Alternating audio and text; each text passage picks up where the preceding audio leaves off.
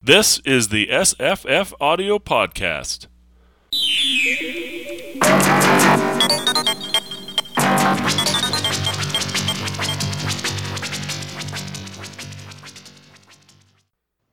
Hi, I'm Jesse. Hi, I'm Paul, but I'm not clear. Hi, I'm Marissa. Hi, I'm Evan.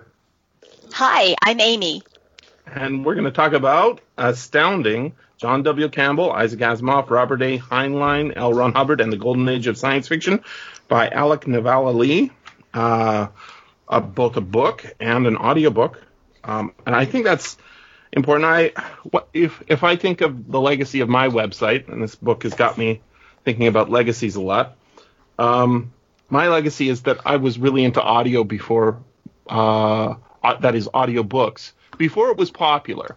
Um, Oh, the original cool guy. Well, is. yeah, I, or at least ahead of the curve. I, I, Right. I, I still like being read to. You know, like my mom for Christmas is reading me a book. Is Every she? time I show up, yeah, over I go, I go over to her house. Uh, she says, "Do you want a chapter?" I said, "Yes." That is adorable. yeah, it is nice, I Love right? that.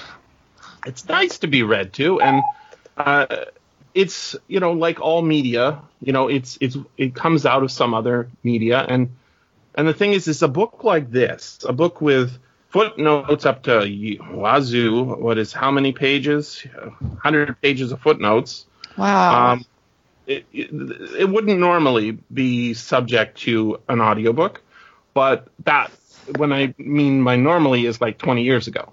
Now, if your book is not an audiobook, Evan, if your book is not an audiobook, Evan, then your book really doesn't exist as an actual book, okay?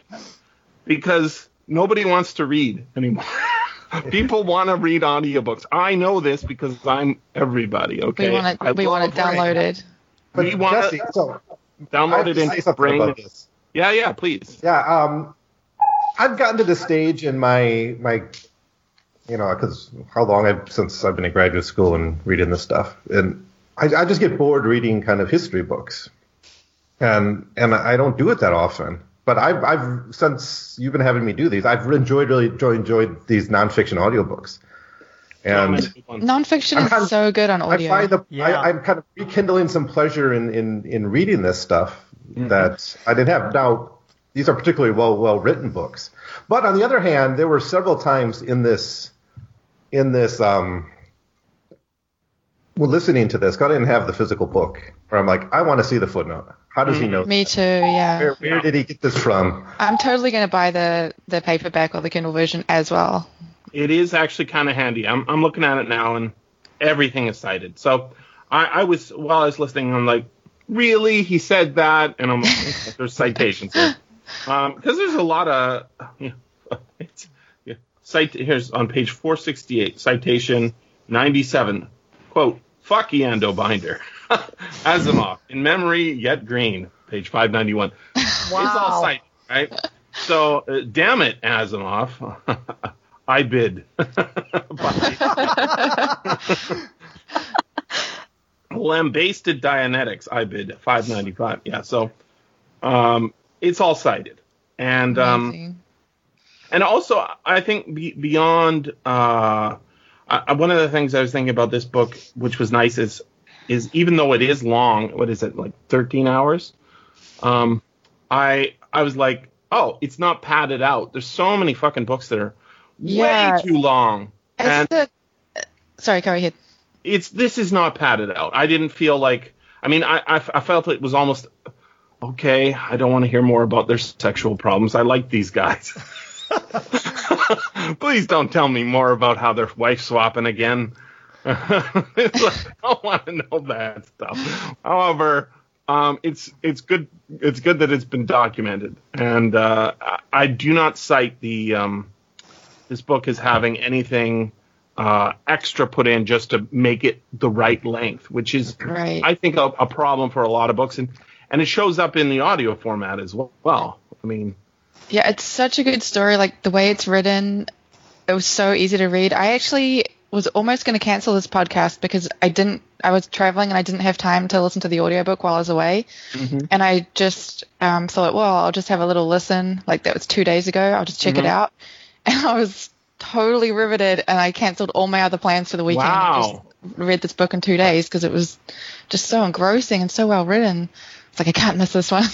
It's important. I, I I knew a lot of this stuff sort of on the periphery. I'd read a book, um, maybe you've read it, Amy, um, called um, "The Amazing, the Astounding, and the Unknown" Yes. by Paul Malmont. I I think I had him on the podcast too, uh, three or four hundred episodes ago, and uh, that one is sort of a fictionalized um, retelling of, but not that fictionalized retelling of the time at the Navy Yard, which is a, I think, a pretty important part of this book. Um, Those guys hanging out and basically not being happy, contributing to the war in the way they were.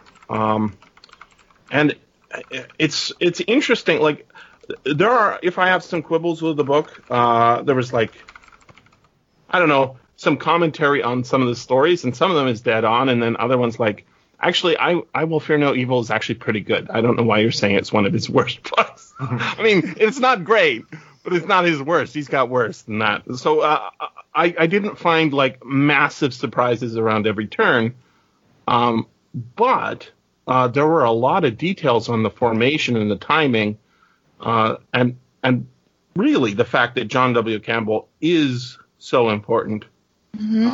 It, I guess we, if you're a little younger than me, um, or maybe just as young as me, because I, I didn't grow up under Campbell, right? I, I grew up under, I don't know, Omni, Ben Bova, right? And I, I, I, to find to find the old issues of Astounding is is going back in time before I I was in into it. So, uh, what with two kind of confusing awards in uh, science fiction industry, right? Uh, John W. Campbell Award and the John W. Campbell Memorial Award, I guess. They're a bit confusing as to Which is for which, yeah. Right, but the Hugo, uh, I think people have sort of forgotten that Hugo stands for Hugo Gernsback. He he kind of needs his own version of this too. Um, although I think I've somehow I think I've I've read it or heard it already. I, I can't think of one as comprehensive as this. And and and the one person who's completely missing from this book is Wells, H.G. Wells. I know it's not focused on on uh, his period, but it's it's uh, it's like Olaf Stapledon, not mentioned at all, right? It's because he's not really the focus, and he's overseas, right? That Arthur C. Clarke issue, the fact that Arthur C. Clarke isn't in here much, is because he wasn't in Astounding, right? Right. So uh, all the gripes and sort of well, what about this are not legit in my in my own mind. My my complaints are not very legit, is what I'm saying. Have any of you read the Larry Niven short story, The Return of William Proxmire? Yes. Nope. Uh, and, and I think you've talked about it on the podcast I, before. I, I, I have, so I'll, I'll mention it again for listeners. That's basically a time travel story where William Proxmire goes back in time to kill science fiction by curing Robert Heinlein of his tuberculosis in the in the 30s. It doesn't work, but now after having listened to this book, I think that Proxmire had the wrong target. That the right target it would have been to uh, fix up uh, Campbell in some way so that he didn't wind up uh, starting Astounding. That might have changed science fiction, and uh, the author mentions it beyond all recognition and possibly not even, yeah, would, would have come to the prominence it did. In other words, Heinlein didn't start science fiction according to Lee's thesis in this book. It's Campbell that did, at least modern science fiction as far as 1939 to uh, 1950. yeah. Amy, you're the you're like the intellectual historian here, right? And you know this the, the book talks about this a little bit with with Arthur uh, Arthur C. Clarke and why he's not in it, right? And to what degree are these these kind of markets for these kinds of genres really nationalized, especially in this period that this book is talking about the 20s, 30s, 40s, the Cold War, the the rise of nationalism in Europe. You know, it's, it is like after that age of globalization in the 19th century, right? There was that turn towards the nativism, right? Right. And Nationalism, fascism, all that. And what effect did that have, like, on the cultural industry of these societies? a profound one, and partic- I, I think in a way, Gernsback and the pulps uh, were trying to bridge those gaps. So you have Gernsback with amazing stories, and most importantly, the creation of the Science Fiction League, intentionally trying to make that uh, a larger science fiction self-aware community, and that starts to take root but at the same time, well, not at the same time, but shortly thereafter, uh, once you have the sort of dialogue across the pond, as it were, between the United States and, and Great Britain, and you start having uh, fan groups developing on both sides, and the uh, you know World uh, uh, Science Fiction Convention and such. Then you have the war, and that just tears everything apart. And so even I mean we're even dealing with that now in terms of the retro Hugos, uh, trying to mm-hmm. patch up those those years um, uh, where either it was before we had this this larger community or when that community was uh, disrupted by the war. The the I think World War II and building up, knowing it was coming. Um, those in particular had a tr- tremendous impact on severing what was a fledgling uh, uh, dialogue there, and and really creating a, a, period of isolation for both sides. And then and then to extend on that. Um, to what degree is this like revolution that Campbell's after, right? To try to make science fiction connected to the actual science and to be a pioneer, right? To be the microcosmic God narrative. Right. Right. To actually be the incubator of the ideas that will drive humanity into the future. How much is that, you know, a distinctly new worldish kind of thing is something I wondered when I was listening to this book. You know, you know, could that could those ideas? I mean, Asimov has to come to America for all sorts of reasons, right? He probably wouldn't have survived the war, right? Um, but you know, but it's beyond that, right? He, with not being in America, he, you know, he wouldn't have been in that conversation. And is Campbell's, you know, the the this author? I, I have the audiobook version, so I, I keep missing his name. What's the guy's name who wrote this uh, book? Uh, Navala Lee. Lee. Yeah. Yeah. Nevala-Lee. All right. Uh, you know, he puts this on Campbell, right? That he's the one who who saw what science fiction could be. But you know, is it also something that's distinctly coming out of American cultural ideas of that 30s, 40s, especially in the 40s and 50s? I don't know. I, I was these are just the things I was thinking about. Mm-hmm. I was thinking about that too, and you know, it's mentioned in here somewhere that uh, that back or overstock or extra issues of Astounding were sent as ballast to the UK, and I know I know that you know finding copies of um, of those magazines at least over certain years was much harder. But then one of the things I didn't send you all um, on Twitter was all the foreign editions. There's Australian editions and British editions of Astounding. So they are eventually getting them. They're, they're going around the world, but that's after the after the war and, and after you know the British didn't have a magazine tradition of science fiction until the war and after.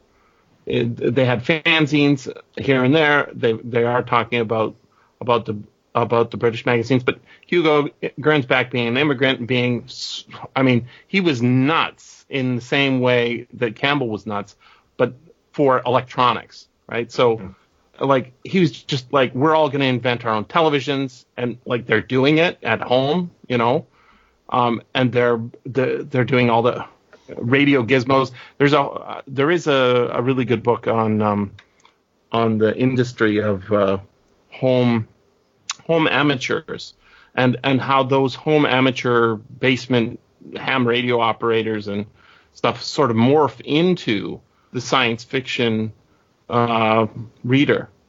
Hmm.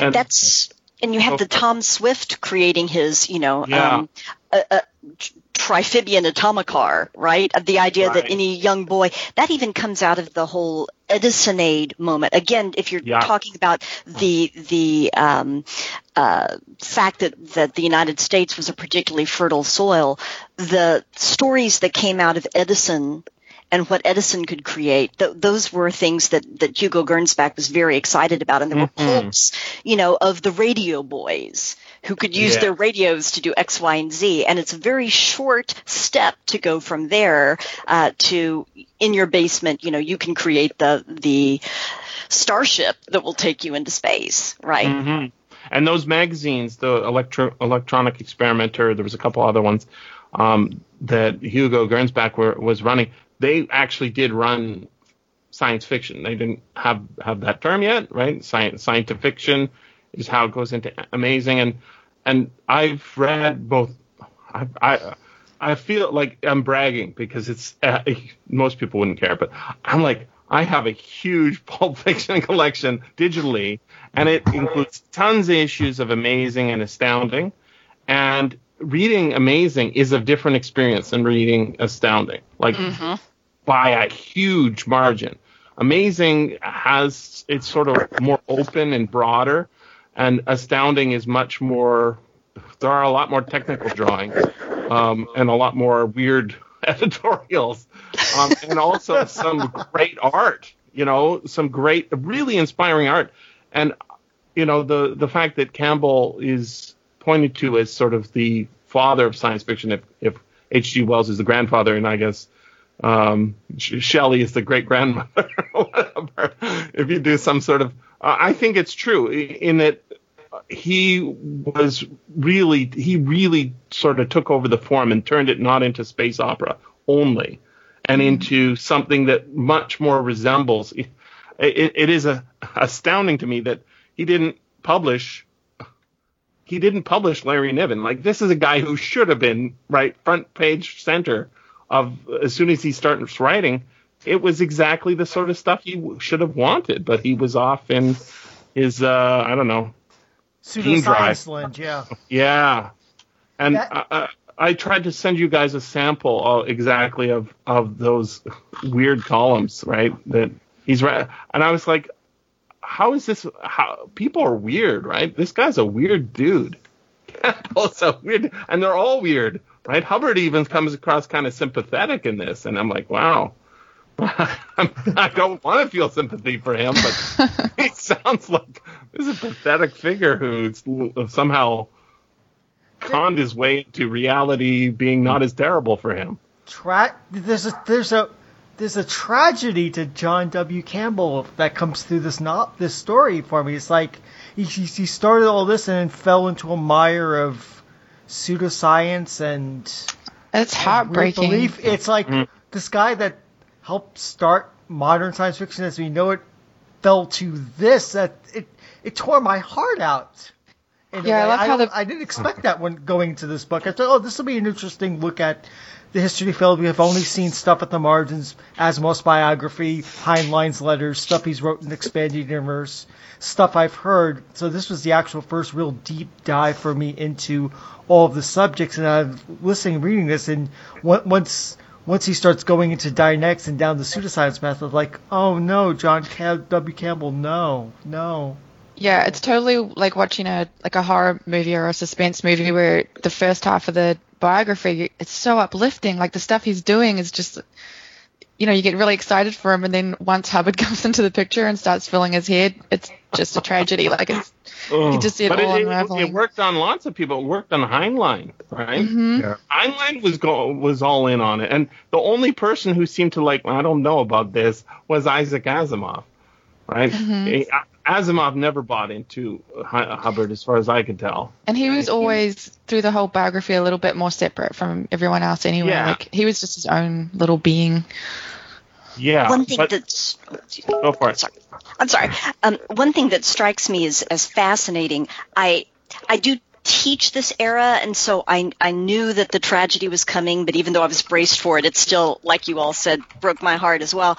But it's it's really interesting to see that in the first part where Campbell really is creating his revolution and really is nurturing these authors and and yes his his blind spots and his uh, prejudices get sort of calcified into that vision as well. But um, he is he is demanding the the good fiction and the good science both and what what amazes me is that even when the turn comes and he himself falls and he pushes everyone away, what comes after that's so necessary for the growth of science fiction, the new wave, you know, the Harlan Ellisons, the, the Ursula K. Le Guins, the, the, the things that came after that, they're using what, what he provided because by turning, transforming science fiction into this machine for generating analogies, he's given them then the tools to push back against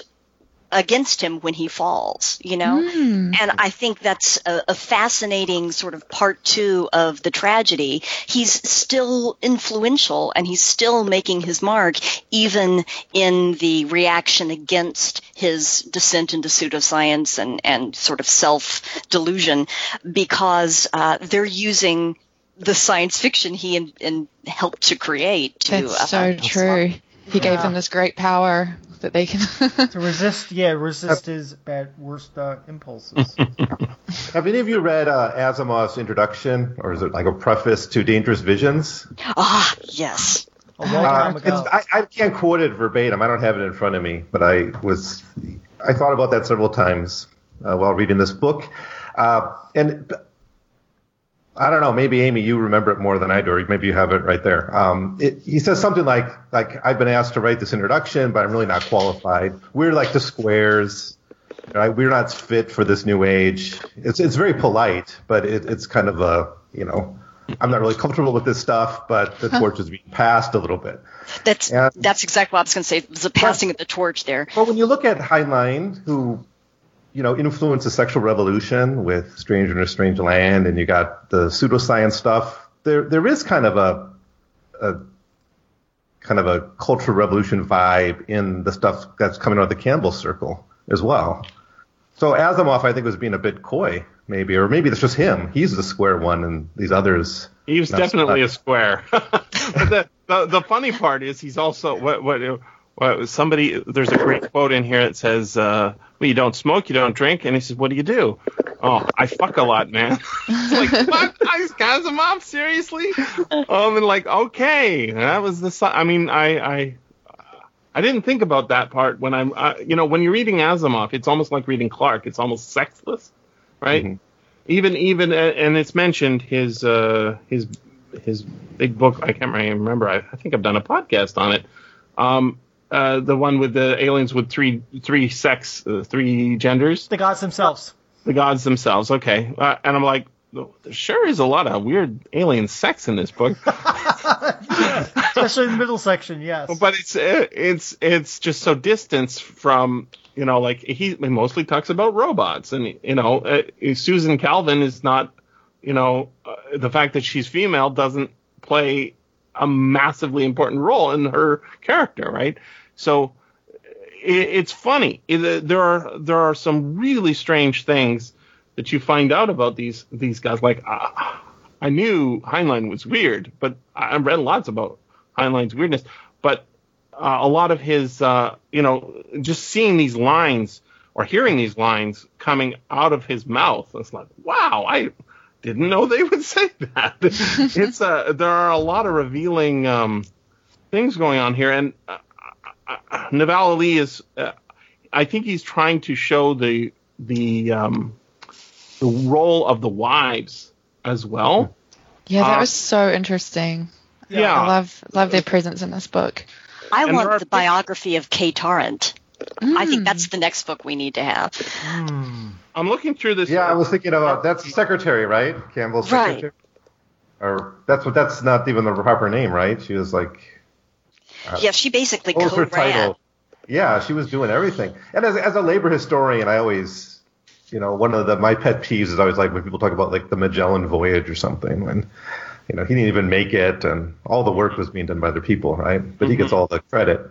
It's the same with these kinds of things, right? Certainly, can't. I'm not saying Campbell wasn't important, but you know, there's a workforce behind that. I don't know how much, how big, but you know, probably not as not not a huge number of people.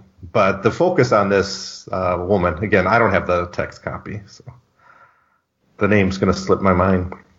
That's um, it, that's one of the uh, problems with audiobooks is yeah, uh, but you can't make you can't uh, mm. concretize the names because he can't even spell Should have wrote it down.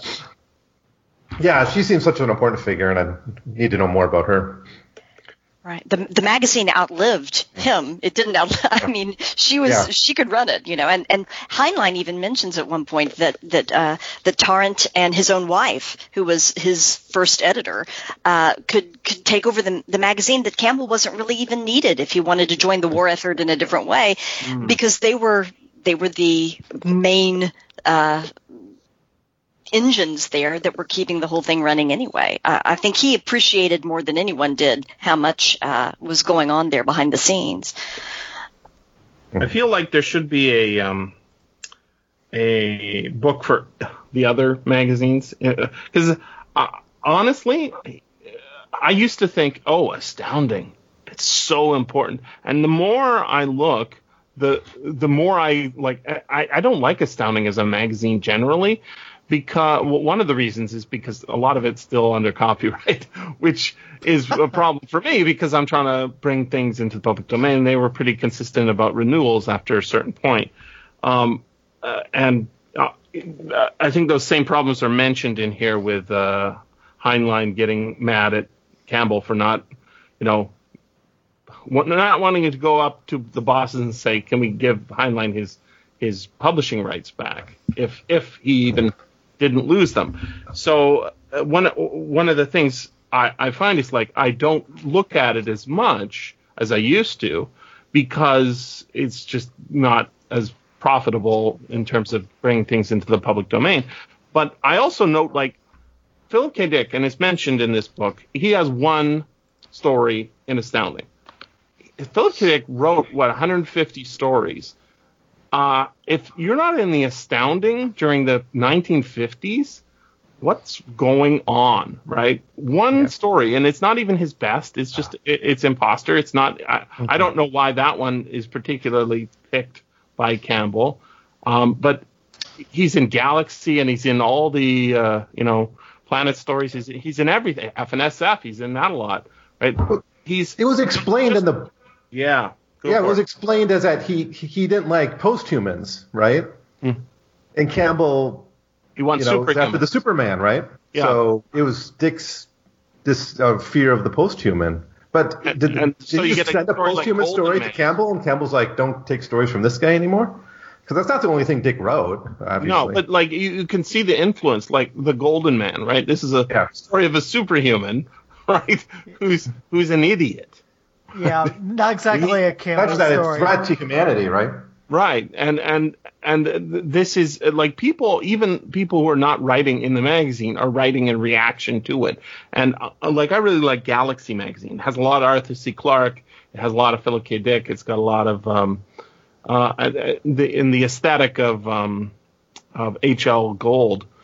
uh, is just a different aesthetic, right? He's much more sociological. He has Demolished Man in there, and uh, yeah, he didn't take Bester.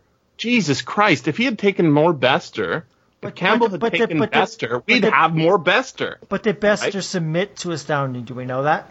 Yeah. Yeah, I- and I think he was in Astounding actually before before um, took over. Um, I I'm pretty sure it was Astounding. It might have been one of those other ones with a. Uh, there's an amazing Astounding, and there's another one with an A that. Um, but pr- pr- just prior to the war, I think. Um, it wasn't his best work, but if he was writing for Astounding in the 50s, anyway, like Heinlein was writing or Hubbard, you know, Asimov was in it practically every issue, that would have been so important. And uh, and you see, we see him as a as a champion of science fiction. I also see him as kind of a, a blocker, right? And and the Gatekeeper. Gatekeeper. Yeah. yeah, but but there's a flurry of other magazines that come out after like in 52 and 53 and 50, 54 and and Pohl, you know, he's he's a great editor. He's bringing all sorts of weird stuff and trying all sorts of interesting things. So uh, you can't really understate, I think, the power that this guy wielded in terms of uh, idea. Like uh, even th- there's a story, and I always talk to Scott when we started this podcast about how important the cold equations is as a story. Mm, mm-hmm. It's a terrible story in the sense that it's very badly written. I don't want. I don't enjoy reading it. but the point that it's making, and the point that that Campbell was trying to make with it, which is, Yes. you have to keep rewriting this until you get it right. you have to keep fixing it until you get it right. And finally, he got it right. I, I think that this is such an important. It's it's like an iconic and a highly highly important story for what it does, which is say this is what we are talking about. This is mm-hmm. in the same way that microcosmic God is is sort of a this is how far we're go. This is how far we can go. This is what it's it's like a Star Trek story in a sense, which is a very weird thing because it microcosmic God is not a Star Trek story, right? But it, it it's a Star Trek story in the sense that here is a an episode of something that we can imagine happening. And if this can happen, then what does that mean, right? That's what the power of the cold equations is. And so when he he can set people up to do a story like Nightfall, right? Which is again, not I don't enjoy reading Nightfall. I think it's an important story. I don't think it's terribly written, uh, but it does exactly what Campbell was trying to aim at, and he does it through the Isaac Asimov, which is amazing or astounding.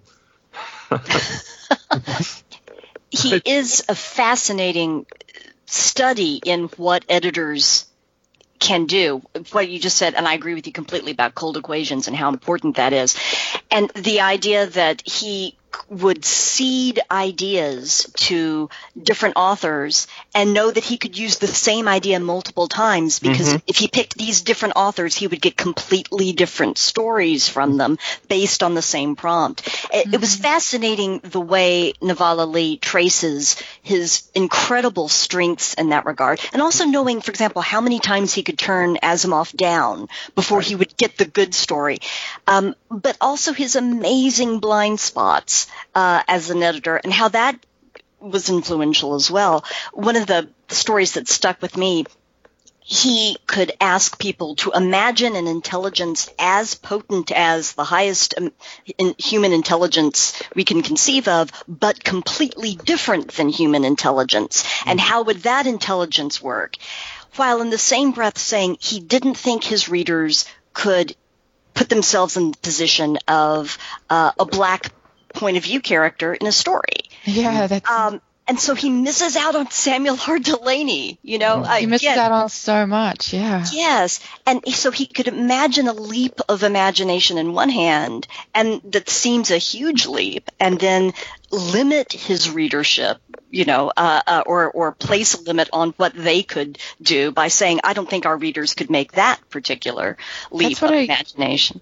Yeah, that's what I always find so fascinating about racism and homophobic people is like how compartmentalized it is. Like it, it's so strange that they can have that one thought in that part of their brain and then just be so nurturing and compassionate and understanding in other areas. Like he was a perfect example of that. Yeah. Right. And to Um, see Dune as a superhero or Superman story, but not understand what the sequel to Dune was doing. And so miss out on that, you know, when arguably, you know, Frank Herbert was doing something really, really interesting there, but that was threatening his notion of the Superman, you know? I, I know uh, one person who doesn't get uh, much of a mention in here, if at all, is Mack Reynolds. I, I'm a big fan of Mack Reynolds. He he started in the 50s and he was writing up into the 70s at least. Um, and I think of him as being highly influential uh, or influenced by Campbell, and yet they are obviously very uh, politically different people. He had a lot of stories in there. Uh, have you read a lot? Anybody else here read a lot of Mack Reynolds? No. No. No.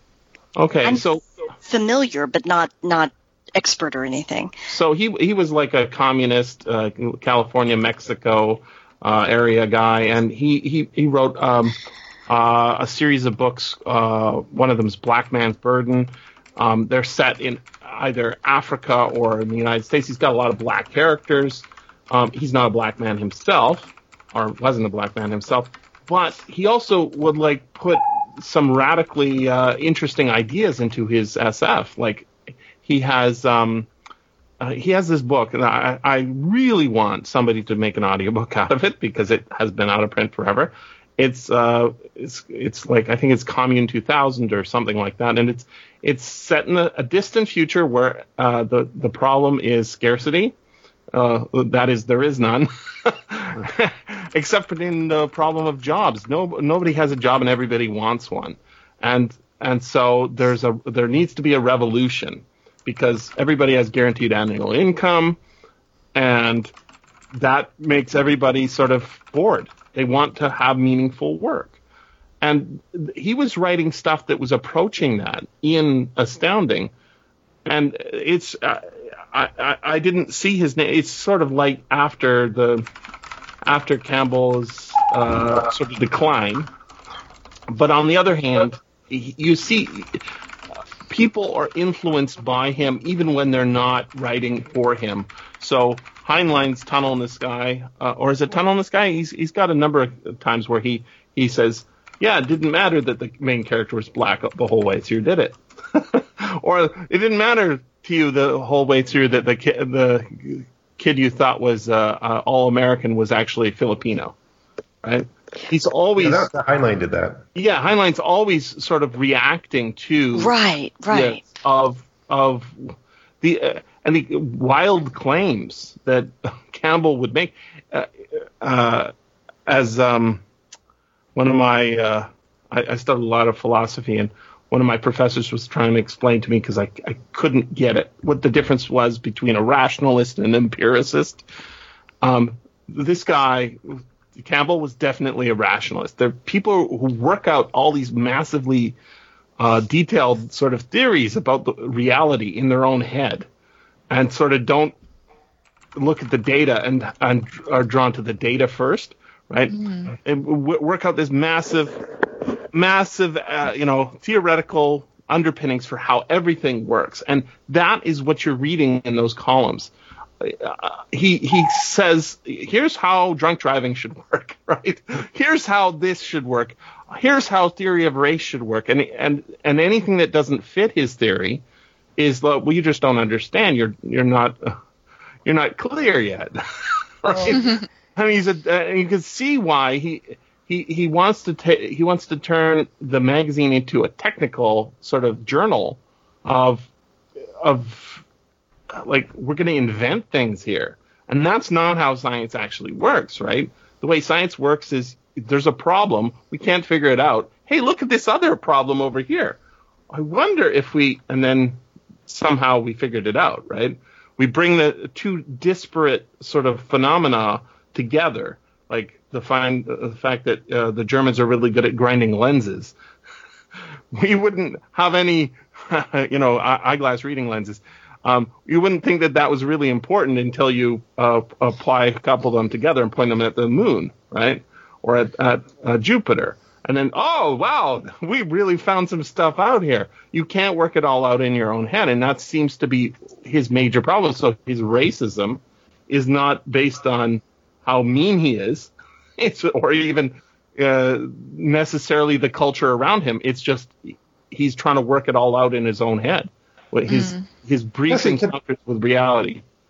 Can we? Uh, obviously, I agree with you with the way science works, but just given his historical context, you know, where he could look and say, you know, Verne said submarines, and then we have submarines, and H.G. Wells said planes in war, and then there's planes in war, and then the atom, right? Of course, the atom was so key to Campbell's kind of futurism, Mm-hmm. right? That it did seem in that time that science fiction was was leading the was pulling the cart. Science. Mhm. So I, I think you know now it may not seem that way, right? No. Like th- these future things that people dream up never come to pass. Really. But Well, yeah, like, uh, the whole I think we still have- The flying car and stuff, right? We Well, we don't- have a legacy of this, though, right? So, um, the P- I, I think I think there is a line in here about how all the people at NASA were inspired by to sort of go into their careers by Heinlein and and you know, Rocket Ship Galileo uh, is a very important book, right? It's about it's it's Tom Swift except in the rocket age, Right. It's it, it's a such a and it's the first of the juveniles. I, I I know it's powerful because I was born way after that book came out, and as soon as I started reading these Heinlein juveniles, I'm like, man, I gotta get them all. you gotta collect them all. You gotta read them all. Uh, and I, I'm I've been reading Nancy Drew lately, and it's it's not the same. It's fun, but it's not the same kind of feeling. And Right. maybe it's because I'm old. instead of reading it when I'm young, um, but it's not the same because it's not science. It's not about the invention and technology and the powers of, of science. And and if you can get up there, if you can get up to the moon, you'll find out. Oh, the Nazis are there, right? It's action. It's fun. It's excitement. It's it's everything and it's inspiring. And so you, you see Elon Musk, right? The, everything he does is not based on, uh, I got to make more money. it's would this be cool? Yes, it would be totally cool. And and he's pushing in all directions, and wherever it gives, that's where he gets traction and and stuff happens. And that uh, he has been inspired by it. We've also had lots of people who are badly inspired by, it. you know, like um, I think of some Paul Krugman's. Uh, you know, he's famously a fan of uh, Asimov's um, Foundation series, right? Um, and it's like, well, yeah, he's right, but uh, it's also fictional. So there there is a danger in in in sort of believing too much in the fiction, and that you see that with Campbell, right? He thinks he's he's doing science, and he's not doing science. He's not. Uh, he doesn't understand how science works exactly, but he's been trained in some of it, so he knows some of it. It's it's a really weird tension. I think you you hit on something that really struck me here, and that is a that he his desire for the scientific approach to all things. So that ultimately takes him to psychology, right? And first history with the psychohistory working with Asimov, but but um, it, it, it left him vulnerable because he had this uh, Campbell, that is, this desire to just make everything scientific now, but also he was among a group, if particularly if you take Heinlein and, and Asimov and, and several of these others, Van Vogt and others, who who had some scientific training um, far beyond what he did. Right, and so he had some enough to be dangerous, but he was not the scientist that say Asimov was, and so his enthusiasm for the ideas there did not follow through to the methodology. And I think you can kind of see people leaving him in order of how well they were trained in scientific methodology, seeing how how far he was, uh, you know, uh, drifting away from anything that was repeatable or anything that was, you know, long term in in terms of uh, the the tests, anything that that didn't start with this wholehearted, uh, both feet forward jumping into, uh, you know, the deep end of this. We can make this science too attitude. Yeah, well, uh, that is exemplified by Hubbard, right? Who had Right. absolutely no interest in science, and or yet, science fiction for that matter. uh, well, yeah, really. I mean, he he he he had an interest in writing. He had an interest in bragging. and He making had a an buck. interest in having people around him that he that could like push him up and that he could influence. Yep. Yeah, and, and, and, and on the on the other end, Asimov, the the the one who has the PhD, the one the one that coolly uh, stays pushes away from the whole Dianetics and the pseudoscience and is not sucked into that morass as as Campbell and Hubbard and Van Vogt and others were. And- and, he, he had the somewhat- scientific training to save himself from the quicksand. And Right. somewhere in the middle is the Heinlein, who's falling. Like you can see it. it it's really interesting. Look, I, I I was telling people while I was reading this, it's a biography of of the magazine Astounding, and which it kind of is. It's more more Campbell than anybody else, but it's it's that's what I've been thinking. Is the biography of the of the magazine Astounding. And I was thinking about how Heinlein.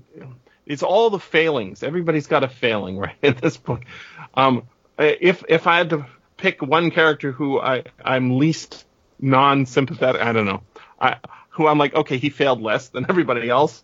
It's Asimov, even though he was kind of a sexual asshole, going around pinching everybody, and, and and it's like not that's not cool, man. And he even knows it's not cool, but once he gets addicted to sex, he just can't stop it or whatever. I don't know.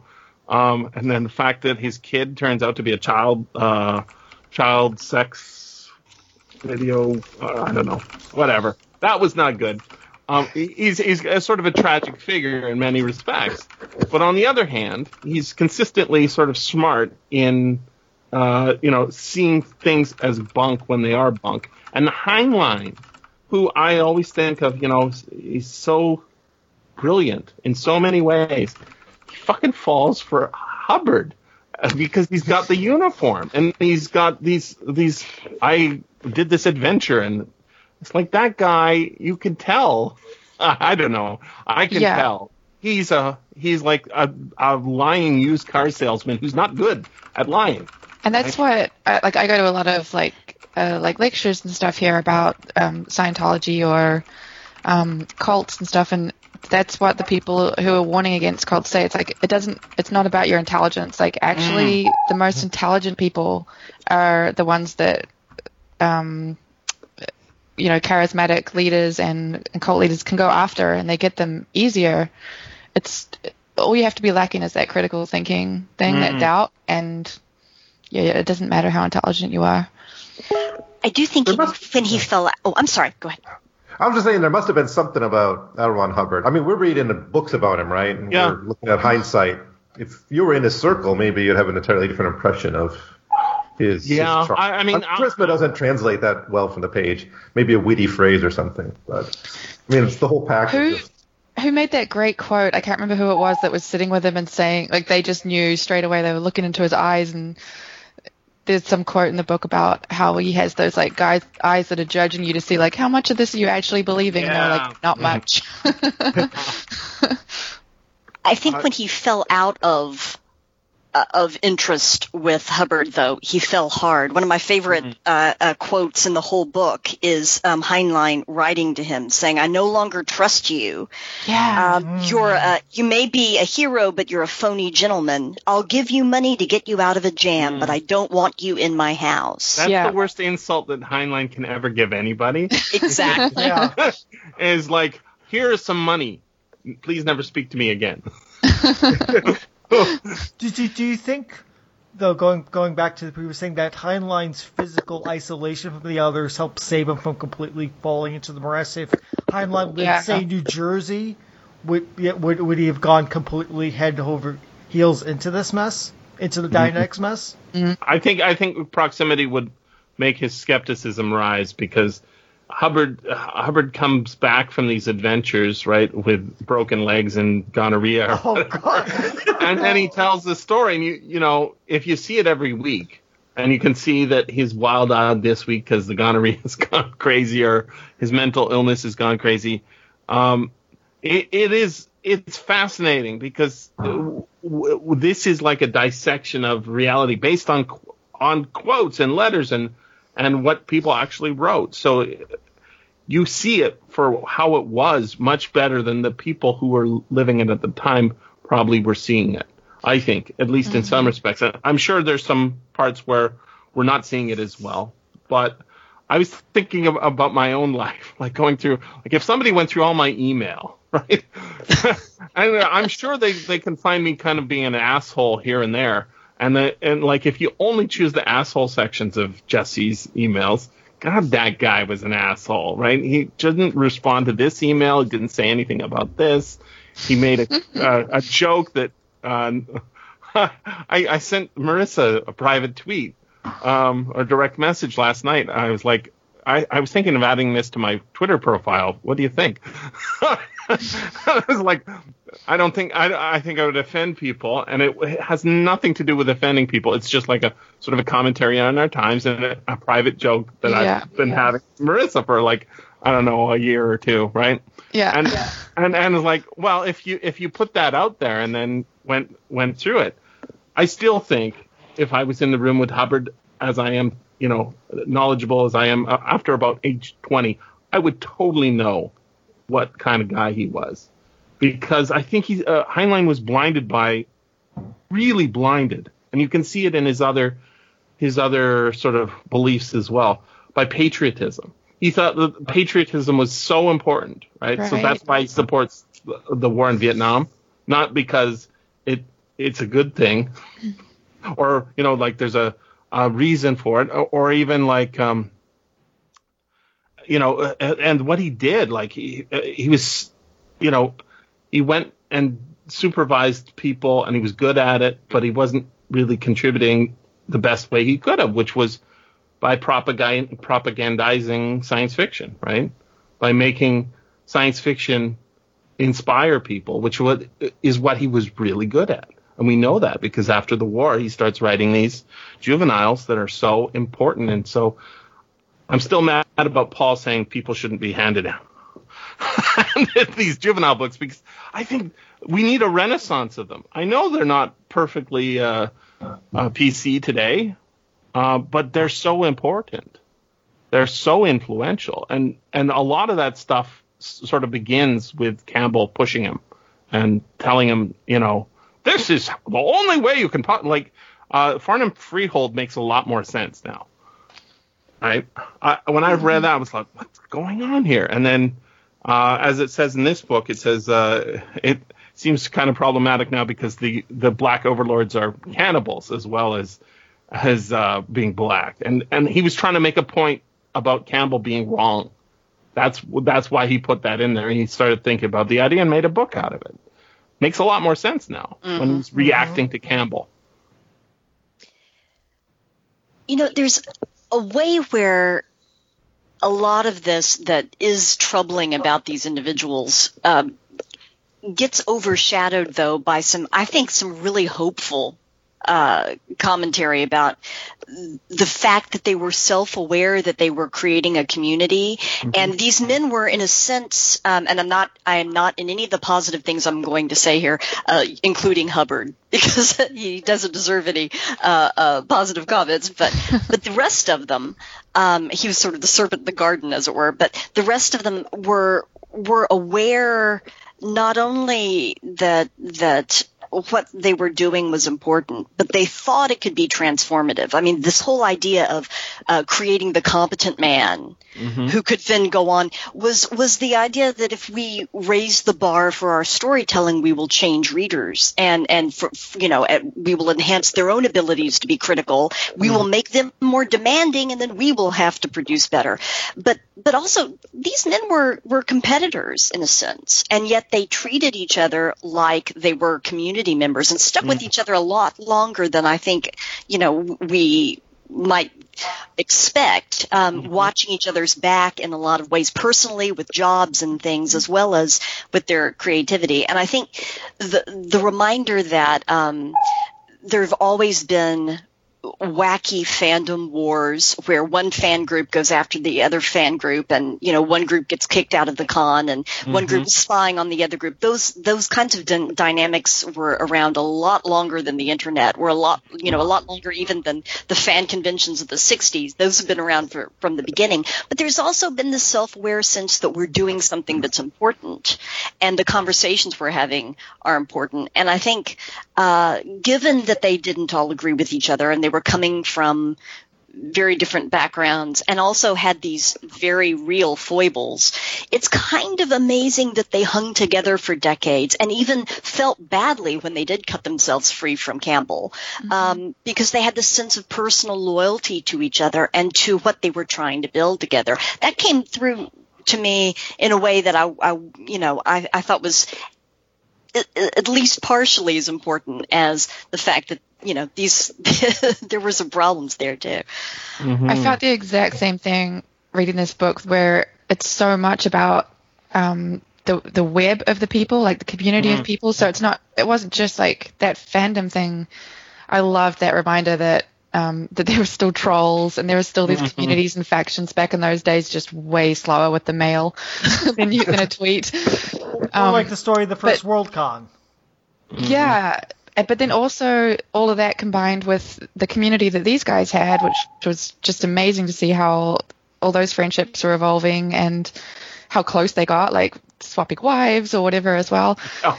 And then on top of that, with the woman, like with the the editors who were sitting there nurturing these men who were nurturing other men, like it was just all mm. so interconnected.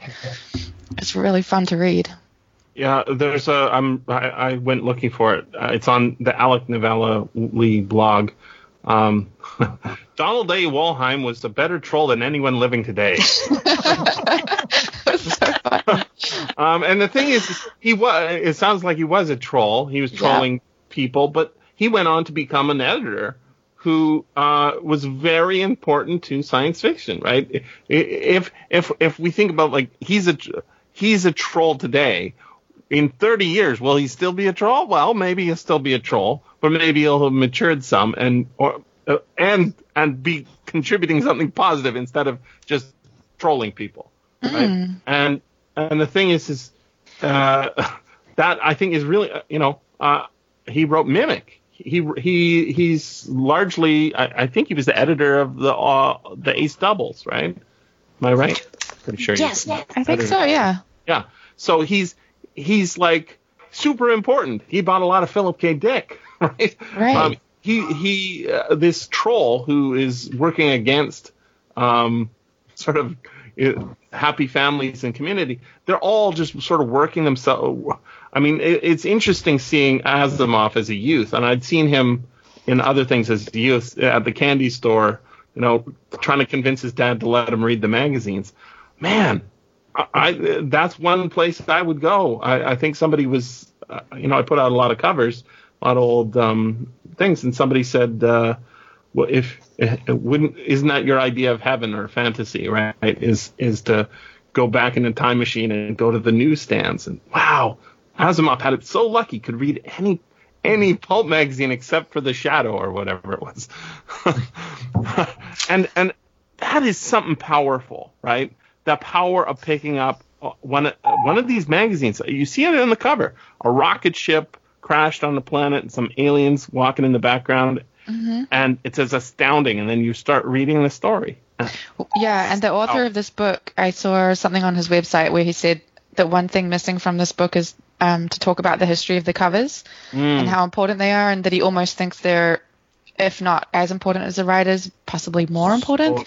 So he's working on, um, I think he's putting stuff on his website now. He's like, there's a whole other part to that you should look at with this book alongside it, which is the art. Mm-hmm. Well, that was, wasn't that the origin of Astounding? They needed the they needed to fill up the space, right? So they needed another Mm-hmm. magazine. And isn't that, that was interesting? A little bit of technology, right? A little bit of technology. Uh, You, you print the paper separate, the covers separately. This company has 12, 12 slots and only nine magazines. Let's make three new ones. What do they go? pitch, pitch me something, people. You want a knitting magazine? Okay. What else? You, you, you want a science fiction? Okay. Well, that's fine. And we see how it goes, right? That is just like a little, little tiny technology thing. And suddenly you've got uh, and the right editor, right? I, I, I spend a, I don't spend as much of my time on Astounding. Like I don't know, ten years ago, I was much more into Astounding than I am now. Right now, I'm really into Weird Tales because I'm getting lots of issues of Weird Tales. I've sort of done all of Astounding, and the thing is, is tiny, tiny little things like who's going to be the editor. Most of the time, we don't know who's editing anything we're reading, right? Who's going to be the editor can have massive effects. So when H.P. Lovecraft turns down the editorial, well, the editorship of Weird Tales because it wasn't it was bad timing, um, and didn't want to move to Chicago. That who knows what would have happened? Maybe he would have stopped writing, like Campbell, or, or and maybe he might have given people story. Like if if he had done a Campbell, what would we have today? Or may, maybe what would we be missing? Because I can tell you, Farnsworth Wright, Wright was not a great writer, um, but he was pretty good at getting some good stuff in that Weird Tales, and that that's a magazine with a legacy um, that, in my mind, is growing and growing. Just like Astounding, sort of. I think Astounding was really. It's still influential, right? Uh, Elon Musk is is astounding. Basically, he's our version of, a, of an astounding. He he is uh, a Heinleinian character, if you've ever seen one, right? Yeah, that's true. he's uh, he's got all these all these ideas spinning and and he's, he's rushing around trying to get them all done and uh, I think it's it's this a book like this needs to be done for other magazines because there's so much value to be found in uh, when I read those old letters pages you, you can it's like a a fossil um, it's an exact fossil of a dinosaur and we can see how our reality was shaped by the evolution that is fossilized in those pages. Yeah. It's so, amazing or astounding. So you think Elon Musk is a, a real life D.D. Harriman then? Yeah, yeah, Harriman. That was the guy I was thinking of. Yeah, I it took me a second to remember. Who was the billion? Who was the billionaire? The man who Like, sold yeah. the moon. Right? The man who sold the moon. The, Uh, man, the, the man who wants to go to the moon so badly and only gets to at the end of his life and he dies there, which is so heart-filling tragic. I was thinking if if Heinlein was alive today, what would he think of this and what would he think of that? And th- that's kind of a trap because uh, when you start thinking like you, you you sort of fossilize them at a certain period of time, right? If it was Heinlein 19, 1955 and you ask him, what do you think of Elon Musk? He would like tremendous, right? nah, if you ask him 1983, he might be, well, he's he's not uh, hard enough on the Soviets or whatever. Yeah, that always bothers me when you look back at people and, and so many people just choose one part of someone's life or one Yes. like thing to to um characterize them. And it's like no that's a whole lifetime of a really complicated human being that we and a lot of it we don't even see. So Yeah, Yeah, I was I was thinking I was a little bit bothered yesterday listening to this book, especially with the the Asimov the Nightfall story. Mm-hmm. That I, I must have heard it somewhere, but I didn't really record it. But it, it was it wasn't really brought home to me. So I was listening to this that the the big the whole point of Nightfall was Campbell's idea. It wasn't mm-hmm. Asimov's idea. and and, But, and but that- you know, a story I really like of Heinlein's mm-hmm. "The Roads Must Roll." Now I have to doubt, right? How much of that is Campbell? And actually, it seems like quite a lot of that. The whole, maybe the whole point, right? The whole functionalist stuff. That sounds more like Campbell now. But at the same time, it is a web of people interacting, so that doesn't really matter, Yeah. right? Creativity doesn't work that way.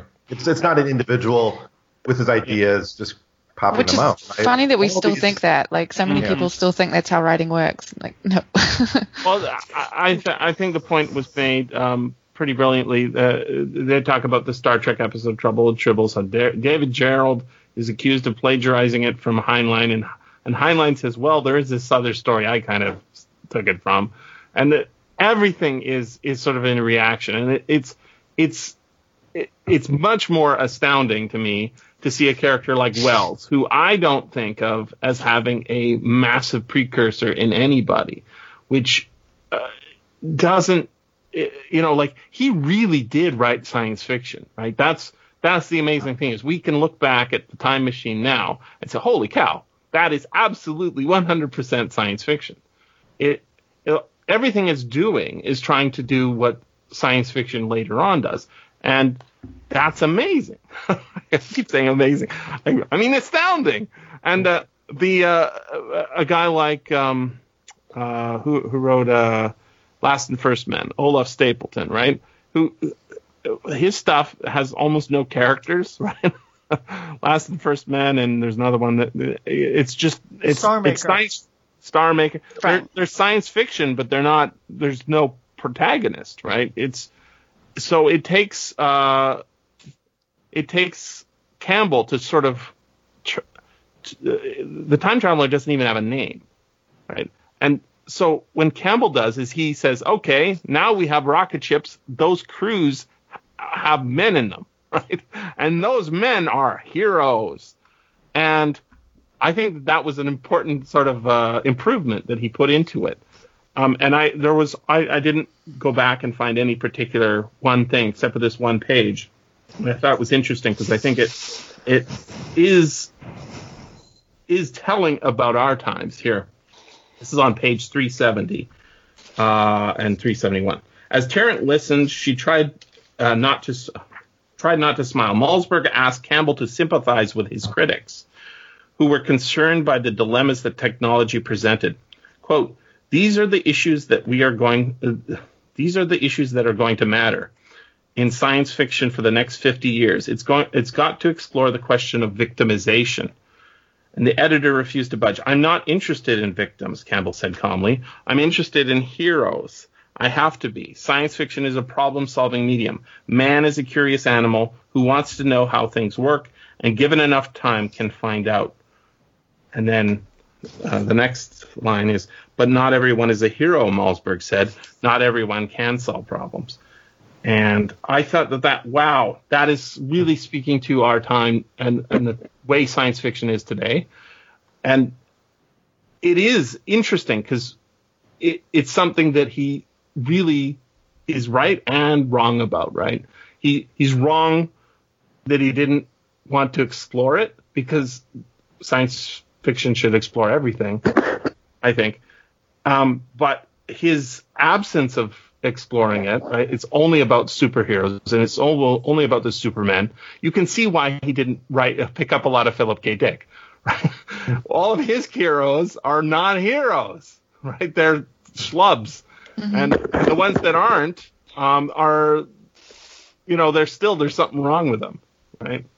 And that is very interesting because we all live in a, a world that's increasingly become science fictional um, in many respects. The technologies and ideas and things that are generated by science and, and ever increasing knowledge affect our daily lives in a very real way. But yeah, not everyone uh, is the hero of their life at the moment. And if you're if not everyone can solve their own problems all the time, we're in trouble. We got to explore that too. And it's hard to do that in in fiction because we have this model of um, of uh, the hero. And what what strikes me as so interesting about reading Wells, who again, it's astounding to that he's not mentioned in here, is that all of his his heroes are actually assholes right? If you think of all of his famous stories, you know, the island of Dr. Moreau, that guy's no hero. If you think of um, the Valley of the Blind or the Country of the Blind, that guy's a monster. In fact, most of his characters are monsters. And so we've got the monsters, we've got the heroes. How do you tell the story from the victim's point of view? I think that's in part where you get the new age. I mean, the new wave, rather. Uh, again, pushing back against uh, against this um, Campbellian revolution, uh, mm-hmm. uh, because then you have people like Ballard saying, uh, "Oh, we've got uh, an apocalypse," rather than "Let me apply myself uh, and apply science, and we'll fix this problem." He's like, "Bring mm-hmm. it on! I'm going to sit here and celebrate as the world, you know, drowns or goes up in flames," mm-hmm. and and there's this sense that, but that's also a generational thing too. If you think about how that comes in the 60s and there's this mistrust of this uh, of the sort of meta narrative that's created by the earlier generation this generation that came out of world war ii and and pushing back even against the notion of heroism. Mm-hmm. uh, and uh, and how much efficacy we have as rational actors. You know it's against the competent man becoming the superman because uh, they tried that and look what we got and so I think, again, it's setting up things that come later um, in a pushback move against what Campbell was doing. Mm-hmm. Uh, I think that that that passage is just really powerful in showing where he was and and where science, you know, would come back around at, at a point, but but where science fiction was also going to be pushing back really hard. I, I think there's also a, a mentioned the um, Waldheim, Wollheim earlier, and I think one of the great things about this book is that it made me want about 15 other books to be written. And one of them was Kay Torrance. I want Kay Torrance's story, but also I'd love a, a follow up companion volume. There've been, there's been work done, but, uh, not, not in this exact same vein um, on the Futurians because Wollheim yeah. definitely became this great uh, this great editor, but the Futurians also was in the same way that Campbell created writers, the Futurians created editors. So you also have uh, people like Pohl, you have people like um, Judith Merril uh, coming out of that. Mm. Um, mm-hmm. Pinching you know, Heinlein um, back. exactly. or, exactly. Or, or, the equivalent thereof. Yeah. uh, uh, uh, John Michel. Uh, you know these people who who were uh, shaped science fiction from another angle, and in a way they were part of the pushback too. Uh, and so I, I think there's just we only see the tip of the iceberg there as here's another community, but that community um, was also self-aware and was also uh, a group of people who were, um, uh, you know, Kornbluth and Pohl working together. Um, how they sort of uh, uh, fed off of each other and, and encouraged each other and had their own conversation going. And it's it's fascinating the things you glimpse out of the corner of your eye in this book. I think. Mhm. I, I pointed out, uh, I guess on Twitter, I, I think to you guys as well. Well, maybe not. Maybe I never sent it to you. Um, I, years ago when I was, uh, uh, oh, it's 2011, so yeah, but 10 years ago, I a little under that. I was uh, really into astounding, and um, I was making note of Arena. You know that story by Fredric Brown that's mentioned here. Yeah, it's- Um, that became the Star Trek episode, among other things. Right. So the the point I, I, I made, like I just watched yesterday the, or this week, um, the fourth episode of season two of the Orville.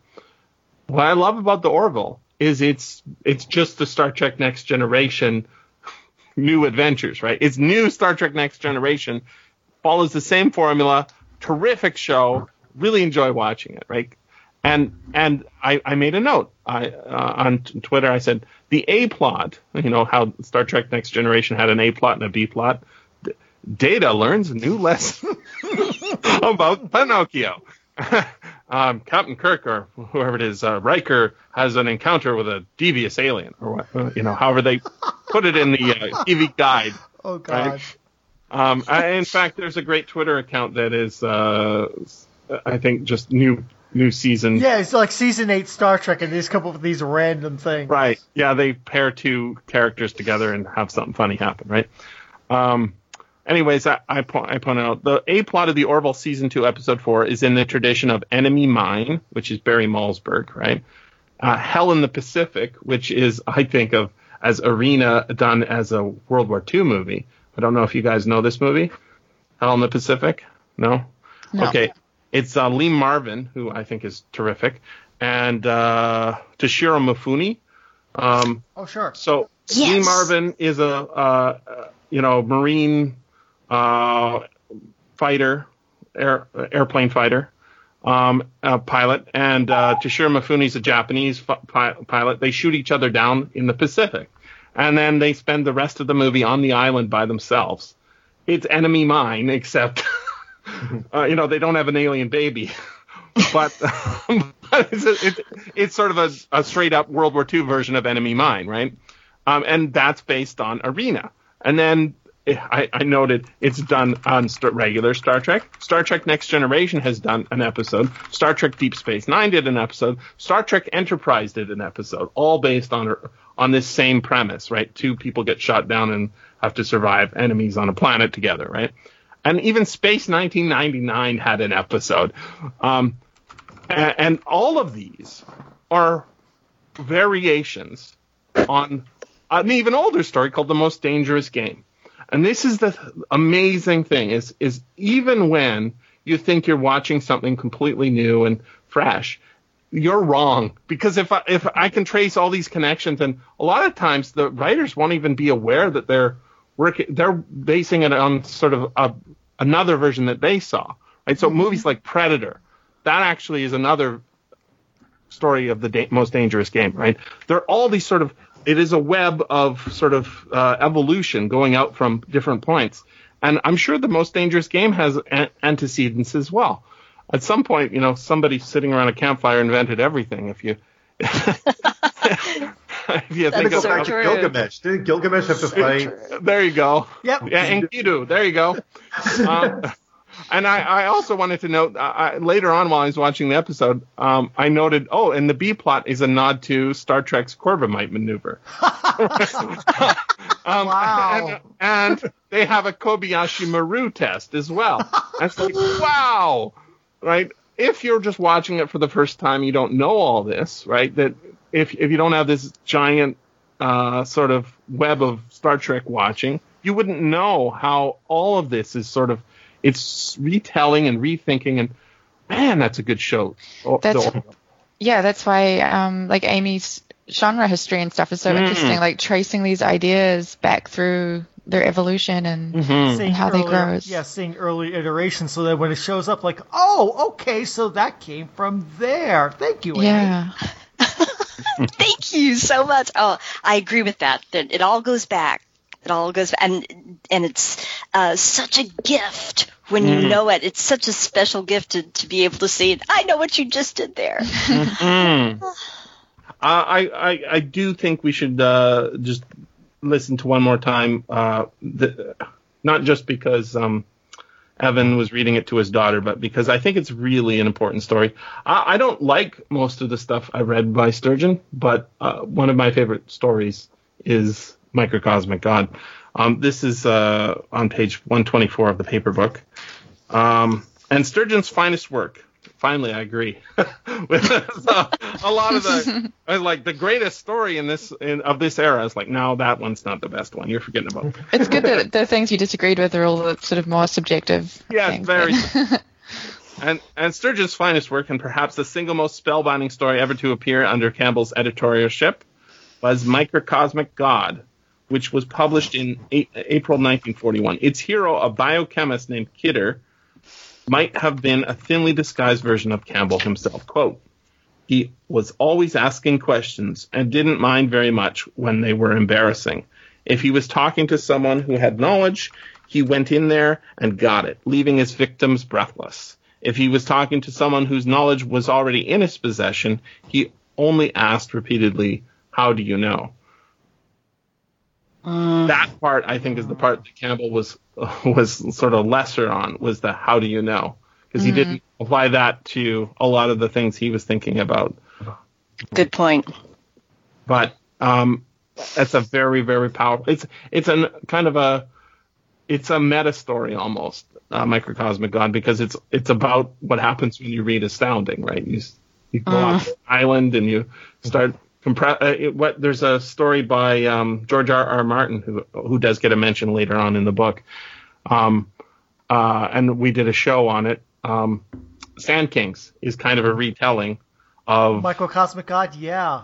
yeah, right. I see, but I see the that. difference, but the difference is he's doing it um, out of sort of uh, entertainment and cruelty, and he, he he instead of he's trying to advance science, he's just trying to entertain his guests, right, and d- amuse himself for an afternoon because he's rich, and boy, does he get a nice comeuppance. Al- Also, um, uh, whatchamacallit, Jesse? Um, Neutron Star. Mm. Dra- Interesting. Right, right forward. I mean, consider the aliens progress at a Oh, uh, no, you mean Dragon's Egg? Dragon's Egg, not, yeah, yeah, Dragon's Egg cell neutron. Thank you. Dragon's Egg has that sort of idea as well because the eventually the aliens on the neutron star exceed the humans in terms of their technology. hmm Uh, I didn't see any mention of here. Maybe I'm wrong, but was there no mention of Hal Clement at all? Because he he was really important to a certain kind of science fiction. I think he's the exemplar of it. Right before Niven shows up. Um, there's two references. Um, Okay. Let me, let me see here. I'm just looking in the index. I didn't pull that out of my head or anything.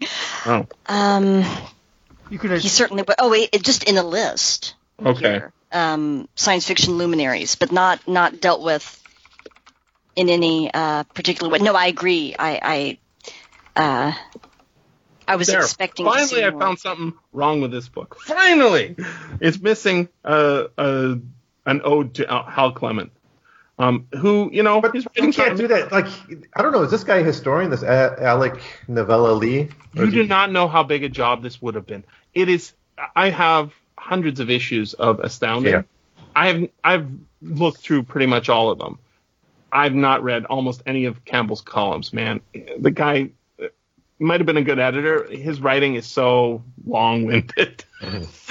he's he's not that great. A, uh, like, uh, uh, by the way, the titles. Um, almost all of them are are either from story titles or like brass tacks. That's a a column in right. So they're all references. Twilight, obviously, is a story by him. He's he he was much better, I think, as an editor than he was as a writer because when you read uh, his most famous story, Who Goes There, you come away kind of disappointed because, uh, uh, and I think that, that there's a criticism that is right in this book, Alec Nevala-Lee's saying, you know, it, it doesn't give you kind of what you want. He doesn't dwell on the philosophic. If Philip K. Dick had written that story, you know, if Campbell had somehow got Philip K. Dick into his office and says, I got an idea for you. But what about the Stuart stories? I mean, I haven't read except Twilight. I haven't read any of them. But I got the sense from Nevala-Lee that that in the Stuart stories he did dwell more on the philosophical. I mean, certainly Twilight has that. He didn't. Dwell, he doesn't dwell. Uh, he dwells on other things, but I, I didn't find Yeah. it to be like. Uh, sure, I mean, K. in the Dick doesn't give you stories, what. I, I mean, I got the idea that there's kind of two halves. There's like 2 Mhm. types of storytellers, and when he wanted to tell one type of story, he he did it as Stuart. I, I, honestly, I haven't read like he, he he has a couple of novels. I haven't read those. I, I didn't find him to be an a, an amazing or an astounding uh, writer. Hey, Jess, Jesse, I just looked through my uh, co- Mhm. my my Kindle copy of the book. Clement is mentioned in one sentence, and here it is in full. The early 50s saw the appearance of several classics, including Hal Clement's Mission of Gravity, but the decade's most famous story was Tom Godwin's The Cold Equations. That's Mm. it. Yeah. Well, yeah, you know, he he he, he wasn't amazing. he might have been astounding, but he he he had a a re- but he really did something very important, which is uh, do hard SF um, and do it in novel length. I guess.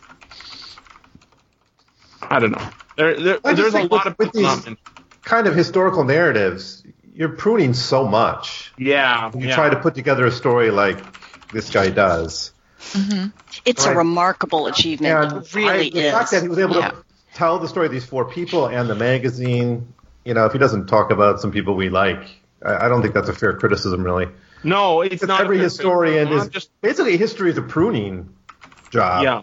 You prune down to a story that you can tell. Because if you just lay out the, you know, everything that's there, you end up with. No, this is a really Right. important book. Uh, I I don't, you know, I get a lot of paper books in the mail, and I do not read almost any of them because I, I'm an audio guy. But when I started thinking about this book, I did go looking for the audio, and I'm very glad that I got to read it because it is. I, I want more books just like this, you know, mm-hmm. big thick books that really do a, a an astounding job of, on their subject. This Yes. podcast will have to come with a drinking game at the start of it for every time you say astounding. kind of amazing. Huh? By now, the listeners will be brain dead. and yeah. but I also love the fact that this is not, and, and uh, Nevala-Lee says this in the book, but um, th- this is also an invitation for more. And so, uh, between the way he, uh, he these glorious footnotes that were, or endnotes, they're just wonderful, um, and also his his bibliography and the questions he asks.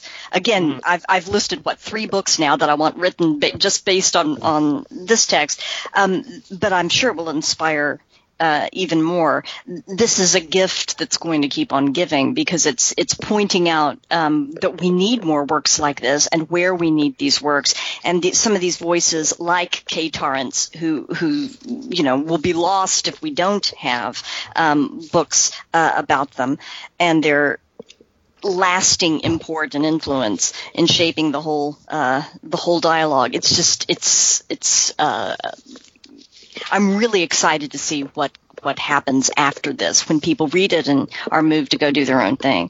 Mm-hmm. Mm-hmm.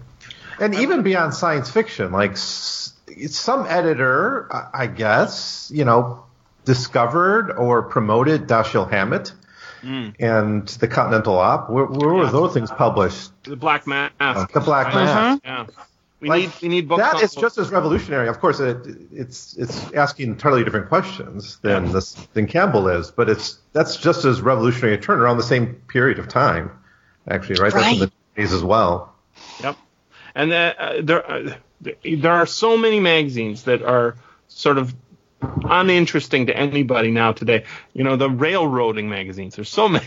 I get a lot of them because you know when people are buying lots of uh, of old pulp magazines to scan, they buy what they want, but they also buy whatever's available and cheap because they just want to preserve it. And so you get all these like westerns. You can't believe how how big westerns were in the pulp mags. Huge, right? Try and find a western book today. A western book wasn't like a reprint. Uh, good luck. They exist, but they are not like dominate at all. And and the fact that we have this uh, book on on a book on a magazine from the 1930s, 40s, 50s, and 60s, 70s, and isn't analog still going today? Sure. I think so. Yeah. right? And the thing is, if this book did nothing else, it taught me finally why was this magazine called Analog. I had no idea. I'm like, it's a stupid name. Shouldn't it be digital? I mean, at least that's futuristic. But now, like, oh, it's a metaphor. Duh. I, yeah, But I it- learned I- that too.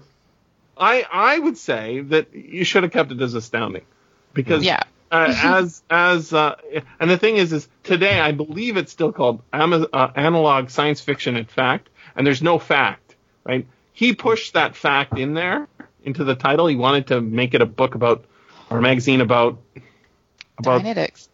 Dianetics. So there was no fact in it then. yeah.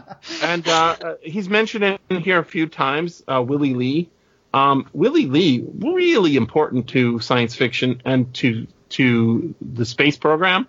Um, he he gets pushed out of Astounding, and he's guess where he goes? He goes to uh, Galaxy, and he I'm pretty sure it's Galaxy, yeah. And he he's always writing about about spacesuit design and uh, life on other planets, and he, he's doing all sorts of amazing work to try and make the reality that is behind the science fiction fiction more real, more possible, and saying what is possible. And educate. Uh, this is this is something that I think is really important that uh, Astounding was doing, and then obviously Galaxy was doing, is you know giving the writers a grounding in what is possible and what is not possible. And Asimov, what a man!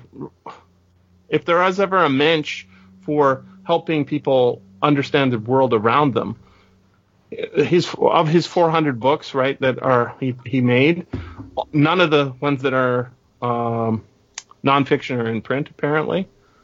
Oh. Oh, right, and he was so important. Well, that's what he was saying to uh, writers who who uh, were complaining about low pay rates. He says, get into the science uh, science and journalism because not only is it important, it's also good pay, and we need that. It helps. uh, You know, I, I don't read a lot of modern science fiction, um, but I really like. I'd like to. I'd like to. Mm-hmm. I think it's important to sort of know what's possible, know what isn't possible. So Yeah. that you know, even a a guy who's not so good at it like Hubbard can do something, right? And not just not just broadsides like that. That's one of the thing that he did with Astounding. He's turned it out of uh, you know a uh, rocket ships firing uh, E. E. Doc Smith sort of we can solve everything with a wave of the hand, and turned it into more like details on how how that yeah the Dean drive might not have worked, but the idea behind it is to find something that a reactionless space drive that'd be a great idea for a story, right? Hello, Mister Larry Niven, right? That's his whole thing is what if you could do this, right?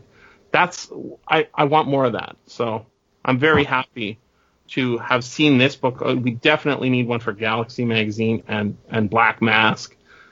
More biographies of these great, I don't know, pulp pulp era mags. Mhm. Agreed. Agreed. I, I'm looking at Asimov's not like nonfiction books just from the mm-hmm. Wikipedia. the World of Nitrogen. That's a book. Right. The World What? of Carbon. I've never The Realm of. of Numbers. The Realm of Measures. Wow, he was so cool. brain. The Neutrino. Three volumes understanding physics. Photosynthesis. Please explain. Science essay collection. I, I, I love this Sesame's essays. I think it that got collected all the time in like I think it was from the magazine of fantasy science fiction. I had a copy of Asimov on numbers. I I had two copies and I wore them down to destruction because I loved those essays so much. It's like I can understand science thanks. To no, he makes it super clear. His writing is super, super clear. And uh, you know, I I know I don't know if you guys noticed, but one of the tweets I sent you was for Campbell's book of collected editorials. It was an ad for it.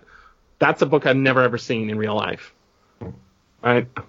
Eh, He he was probably a lot better uh, in the room with you spinning story ideas than he was uh, as a. I, I found his writing to be for very um, not reader friendly like Asimov. So reader friendly, right? Almost too reader friendly because you feel like you've learned, you come away knowing everything. Um, Oh, here's one for you, Jesse. This is an Asimov book, Lecherous Limericks, the first of several compilations of dirty limericks by celebrated author Isaac Asimov. The book contains 100 limericks. Uh, The first limerick in the collection is There was a sweet girl of Decatur who went to the sea on a freighter. She was screwed by the master in utter disaster, but the crew all made up for it later. Oh my Oh my lord. Oh, And now, yeah, thinking about him as well, like with all of his bra snapping and carry on, that like just makes so much sense. Um, and he did he he did uh, books on the Bible. Um, uh, he has annotated Don Juan, Shakespeare? Paradise Lost, Gilbert and Sullivan, Shakespeare, Gulliver's Travels, right, and poetry. Um, he, he was a writing machine and and learning machine.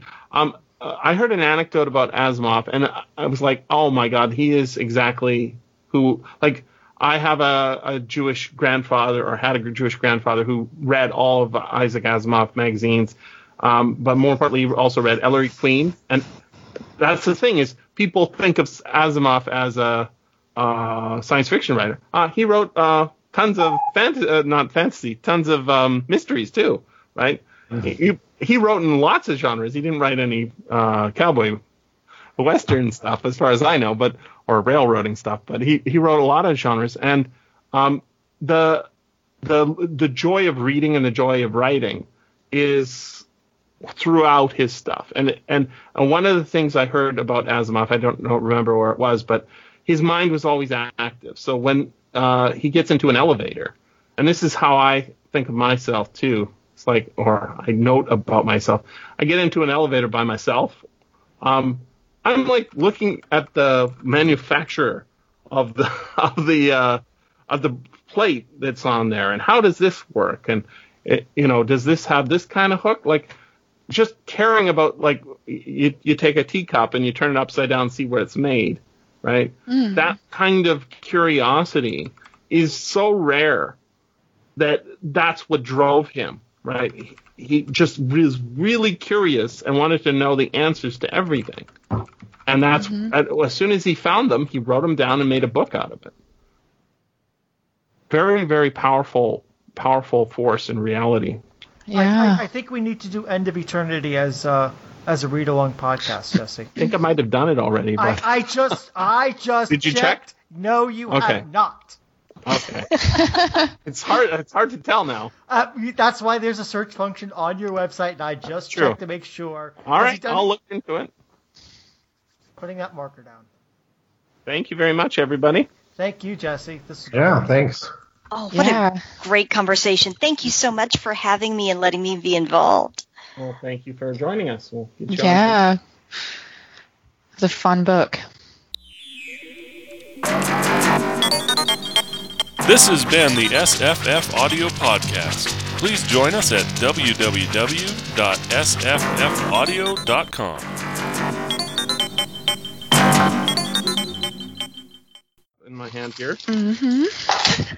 Evan, you still with us? Yeah, I'm here. Good, good. Okay. Um, uh, Evan's all sorts of academic as well. So um, we got we All got the sorts of academic in. academic. yeah, all sorts of academic i- his, history and uh, PKD and um, Melville. Well, well my, my is 19th century kind of labor history, Pacific labor history. Brilliant. But now I'm mostly just dealing with. Well, I got my podcast where I'm just redoing the American writers, but then I get, you know, added to that the Philip Dick stuff, which I've been working on for a while. It's it's good stuff. So, I- currently, some Lovecraft and race stuff is. are you seeing your numbers going up? Yeah, my numbers are going up a little bit. Good, good. I mean, you did. Uh, we talked about this before. You you picked the wrong topic. Um, books. If you want to be popular, don't pick books. People don't like those things. Talk about TV shows and Trump. You'll do much better. Um, anyways, let's. No, but your idea is right to do do the do what's uh, signed, right? Oh yes. Uh, yeah. signed. Yeah. Uh, yeah. We'll, we'll see if I if I get around to, to doing you know Mark Twain or something. Oh yeah, Mark. But I, I'm really kind of committed. I think when I get back to to Taiwan and get my books, I'm, I think I'm going to bring do political writing, Tocqueville, Ooh, Okay. Tocqueville This is and uh, Lincoln and things like that. I don't know if I'll get any listeners for that. Probably it's just No, you will not. But I um, want to hear about Tocqueville, right? no, if you In if the age of Trump, Tocqueville's Yeah. age of yeah, no, it's it, it's you will not get any any uh, any listeners for that. But it doesn't mean you shouldn't do it. and Tocqueville's so relevant right now. I think they're, you know, that that would be brilliant. So I, I'll listen. All right. Yeah, but I, my my energies have been fo- focused on getting through the Philip Dick stuff. You're almost done, I complete- Well, I just recorded "Flow My Tears," the policeman said. There you So, go. it's 1974. I think there's only eight books left. and then the uh, posthumous stuff. which, we got a request to do the. Um, uh, I was going to save this for our next Philip K. Dick show, but um, we got a request to do the. Uh, uh, what's the Ganymede takeover? Um, which is the one I've been, I guess, putting off because I was hoping to get in contact with Ray Nelson again. Yeah, you, yeah, we, we've thought, Yeah. we've talked about that, but yeah, you just pushed it off and pushed it off because you were hoping- Maybe I'll just maybe I'll just try one more push and we'll just put a date on it and see what we can do. I because um can't push it off forever. He's gonna die. We're all gonna die. That's what this book's That's on. true. Uh, apparently, um, you can't just uh, uh, you know steal steel your body enough to uh, go forever, unless unless you're Hubbard, in which case you Yeah. Unless you're- there are ways. All right, I'm gonna get the Wikipedia. Oh, but Jesse, I should thank you. You're the one who said next time, because I was reading the Science Fiction Hall of Fame to my daughter, and you're the one who said you have to read Microcosmic God to her. I'm And I skipped over that, thinking it was a bit too tough for her, but she really liked it. How old is she? She's young, right? She's 12 now. Oh yeah, that's good age for that. Um, I, I think it's still terrific. Uh, maybe we'll get into that because um, that's kind of in this this uh, collection. I hope you guys all saw those. Uh, I was thinking, You- oh, you- you- is this is this online harassment? no, the, the tsunami of, of tweets you did. Yes, I saw get- those. You're gonna get a bunch of blocks from keep sending pictures and columns and more Scientology stuff and Dianetics. People are getting mad at me. Same for the podcast. All right, here we go. Um, Amy, uh, you'll just say uh, hi. I'm Amy at the end of this uh, group of people. Okay. So it'll Okay. be Jesse, uh, uh, Paul, Marissa, Evan, and then you. Okay. Here we go.